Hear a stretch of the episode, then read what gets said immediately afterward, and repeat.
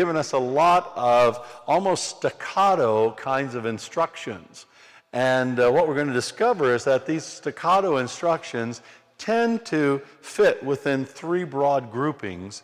Uh, one is about how we deal with one another. Uh, another is about uh, our prayer life, uh, you know, personal spiritual disciplines. And then another is how we deal with gifts of the Holy Spirit and things like that. Uh, and so we're going to deal with the first of those. Uh, but before we read here from 1 Thessalonians, let's pray. Gracious God, thank you that we can gather in your name to worship you, to honor you, to exalt your name, uh, and to come before you in your word. Lord, we know that just listening to your word and receiving it, responding to it, itself is an act of worship. And even as I proclaim your word, Lord, I want to worship you in this and surrender myself to you. And so, Lord, we ask that you'd speak to our hearts and minds in the power of your Holy Spirit. Help us to understand your word fully and integrate it into the way that we live, uh, particularly with one another as believers in Jesus Christ. So come, Holy Spirit, fill me up so I can bring your word boldly and faithfully to your people today through Jesus Christ our Lord. Amen. Amen. We start with verse 12. We ask you, brothers and sisters, to respect those who labor among you and are over you in the Lord and admonish you, and to esteem them very highly in love because of their work. Be at peace among yourselves. And we urge you, brothers, admonish the idle, encourage the faint hearted, help the weak, be patient with them all. See that no one repays anyone evil for evil, but always seek to do good to one another and to everyone. May God bless to us this reading from His holy word. I think one of the greatest challenges that the church faces, not only here in the UK, but around the globe, is uh, the reality that in many respects, many of the churches are not really that healthy. There's a lot of great teaching that's out there. Uh, there's a lot of great worship music that's out there. Uh, there are a lot of big worship gatherings and, and big groups of people that have gathered together. But in terms of how we relate to one another, in terms of how we uh, uh grow together in discipleship, uh, in terms of how we might reach out into our communities, uh, frankly, a lot of churches are not really that healthy. And there's a lot of reasons for that. I mean, you could look at leadership, you could look at quite a number of different areas. Uh, there's uh, certainly a lot of individualism in the world around us today. But in many respects, one of the reasons why, maybe the primary reason why, that so many churches are not healthy is that we simply don't follow biblical instructions about how we live together, how we work together, how we do ministry together, how we worship together. And yet the Bible is filled with things about how we treat one another, how we relate to one another. In fact, you look throughout Paul, and a lot of Paul's instruction is not about how you win the world for Jesus. It's not about how you engage in spiritual warfare. Uh, it's not about the methods of evangelism that you might use. A large part of Paul's instruction to Christians in all of his letters, and this would also be true of Peter and James and John, uh, and dare I say, it's probably also true of Jesus. A large part of these instructions are about how we live together, how we work together, how we relate to one another as Christians. And we need to learn how to implement some of the things that Paul has told us to do if we want to be healthy. And we all have this responsibility. It's not the responsibility just of leaders to do these things. It's not the responsibility simply of gifted people to do these things. It is the responsibility of anyone who is a follower of Jesus to relate to one another in these ways. And today, in this passage that we read, Paul actually gives us seven short encouragements or instructions about how we need to relate to one another, particularly in the body of Christ. And if we would listen just to the things that Paul tells us today, I think most of our churches would become healthier and healthier. And again, I can't just do that as the leader of the church. It has to be people all throughout the church, all Christians have to be relating to one another in these ways. So, what does Paul tell us? And I want to hit these very, very quickly, and they're not really that difficult to understand. The one he spends the most time on to have a healthy church fellowship, to have a healthy congregation, the one he spends the most time on is the, actually the first one.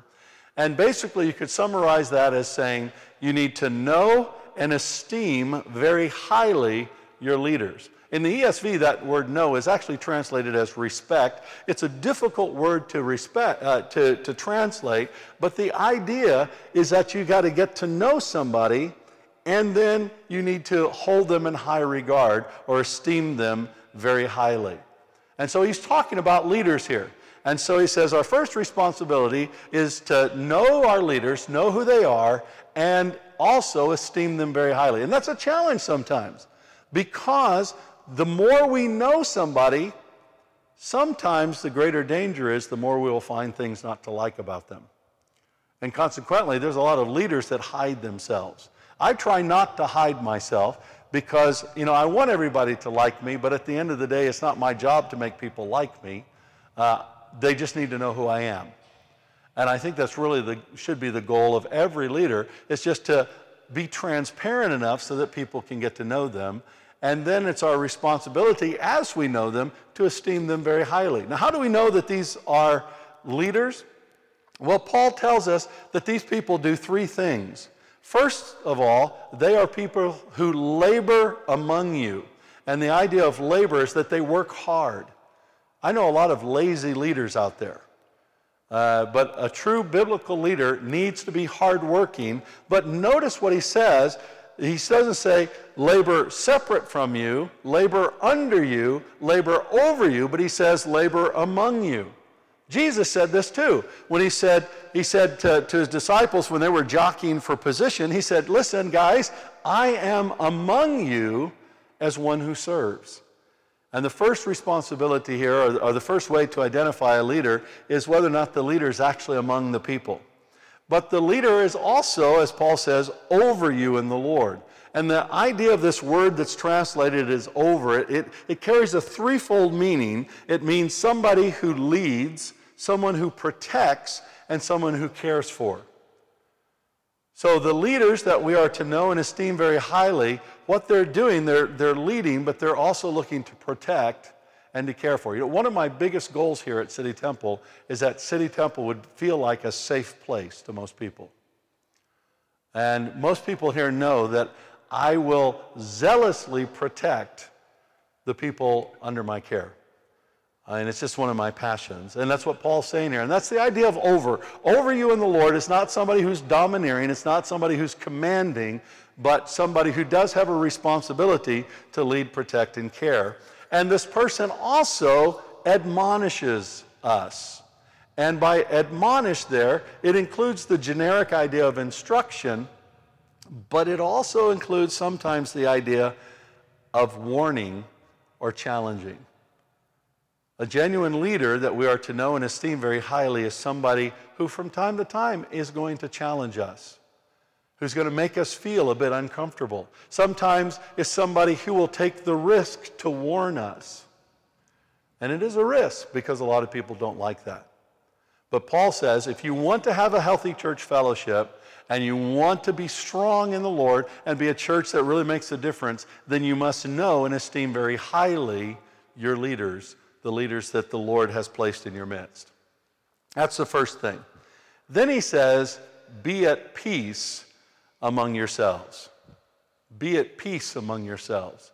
This idea of be at peace means to avoid strife, to avoid conflict. I know there's some people who, who almost they, they're like seeking conflict. Uh, I remember years ago, I was at a five day conference. It wasn't a Christian conference, uh, it was a, a, a secular conference, uh, but I was there and with a group of about 15 other people. And uh, they went around the circle and they asked us all, you know, what do you hope will happen this week? And I'll, I'll never forget, one of the guys said, I want to see a lot of fights. I hope we have fights with one another.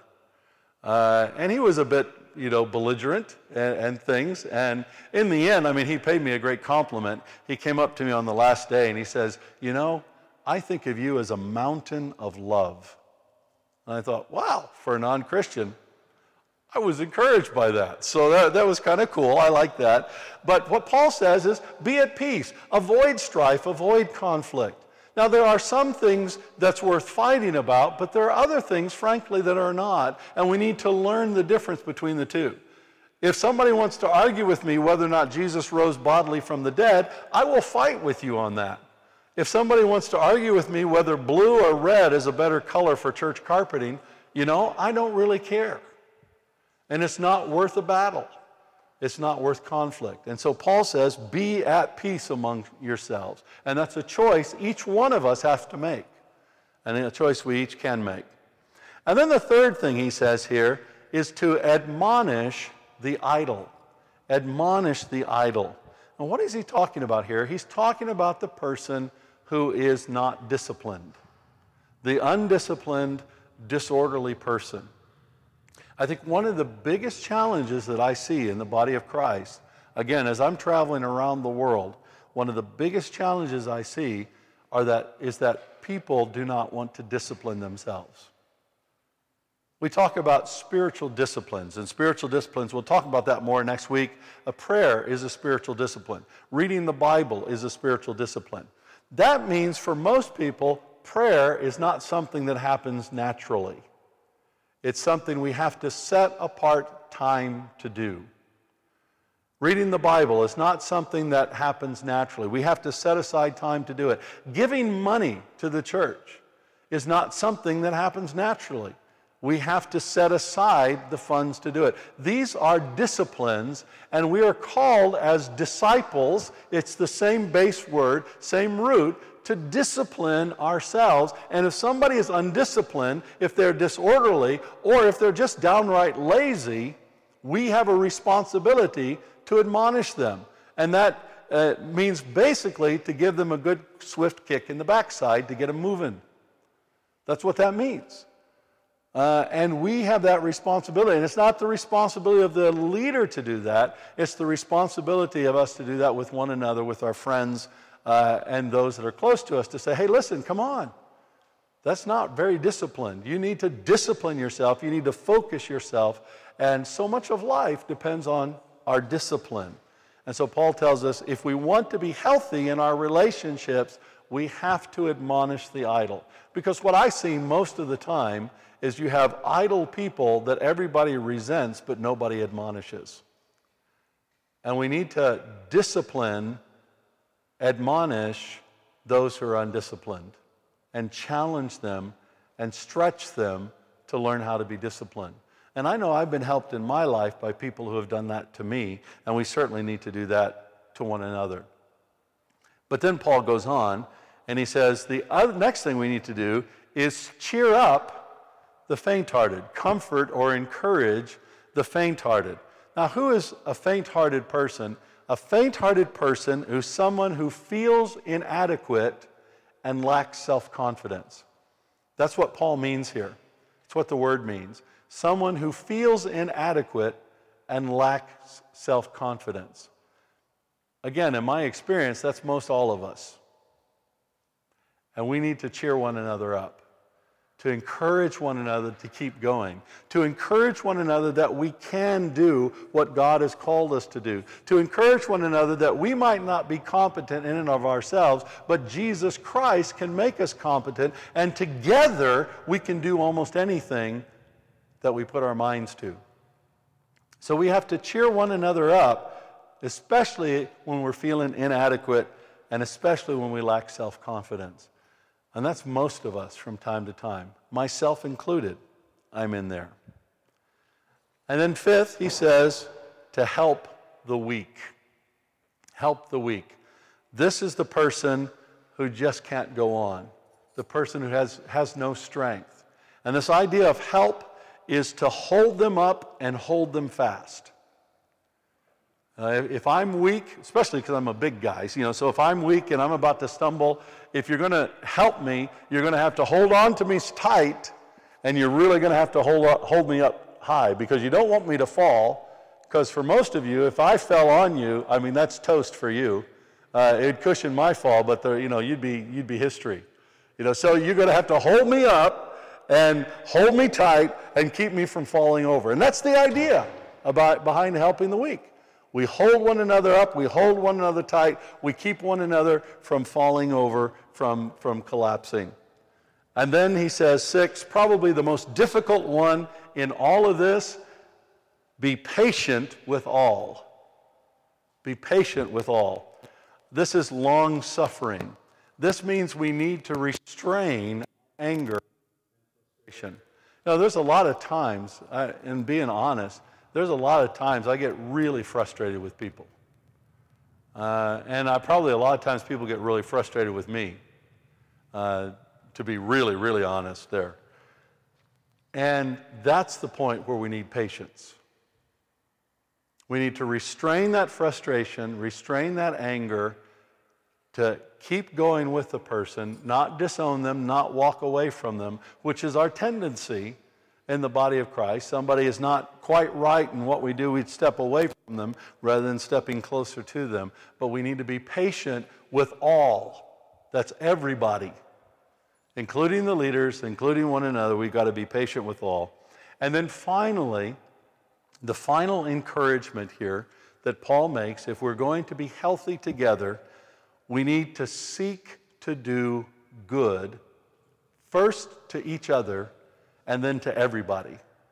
We must seek to do good first to one another and then to everybody. And the idea of doing good here, it's not moral goodness that Paul is talking about. That's a different Greek word. The idea of goodness here is something that is literally beneficial to others.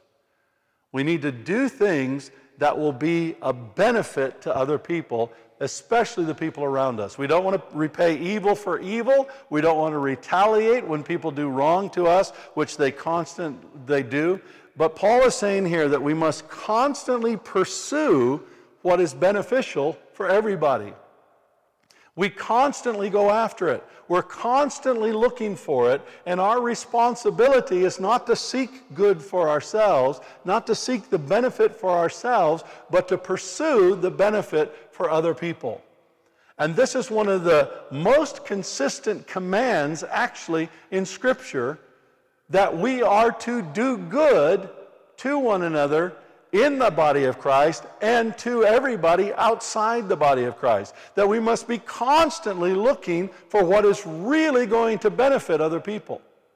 Not only moral goodness, but that which will tangibly benefit each other, whether it's a good word, a word of encouragement, whether it's a financial gift, uh, whether it's preparing them a meal, taking them out for a cup of coffee, uh, encouraging them during a time of bereavement, whatever it is, we must say, God, what will benefit this person and how can I pursue that? How can I go after that? And we must be looking at that all the time.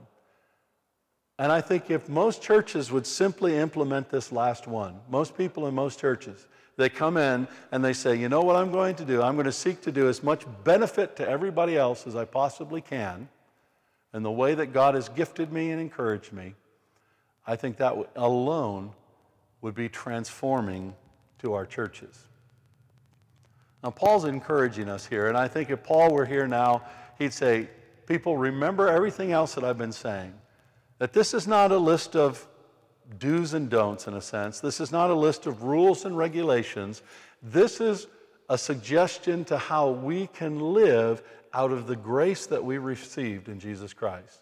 Because Jesus has loved us, because he died on the cross for us, bringing us the ultimate benefit, the ultimate goodness, because he's called us together as his body, we are to do good to one another and to live together in all of these ways, respecting our leaders, being at peace amongst ourselves, admonishing the idle, encouraging the faint hearted, helping the weak, being patient with all, doing good to everyone. We are to live in this way in honor of Jesus as an overflow of God's grace to us in Jesus Christ, as an indicator of the reality of the Holy Spirit living inside of us. And as we do, not only will our churches be healthier, but Jesus will receive the glory and the praise. Father God, thank you so much for your word. Thank you for your encouragement. Thank you that you've given us so many practical things that we can implement in our lives even this week. And I pray, Father, that you would show each of us just one of these things that we need to implement in the next seven days and show us how we need to do it so we can bring glory, honor, and praise to Jesus and so our churches might become healthier and stronger. And we pray all this in Christ's name. Amen.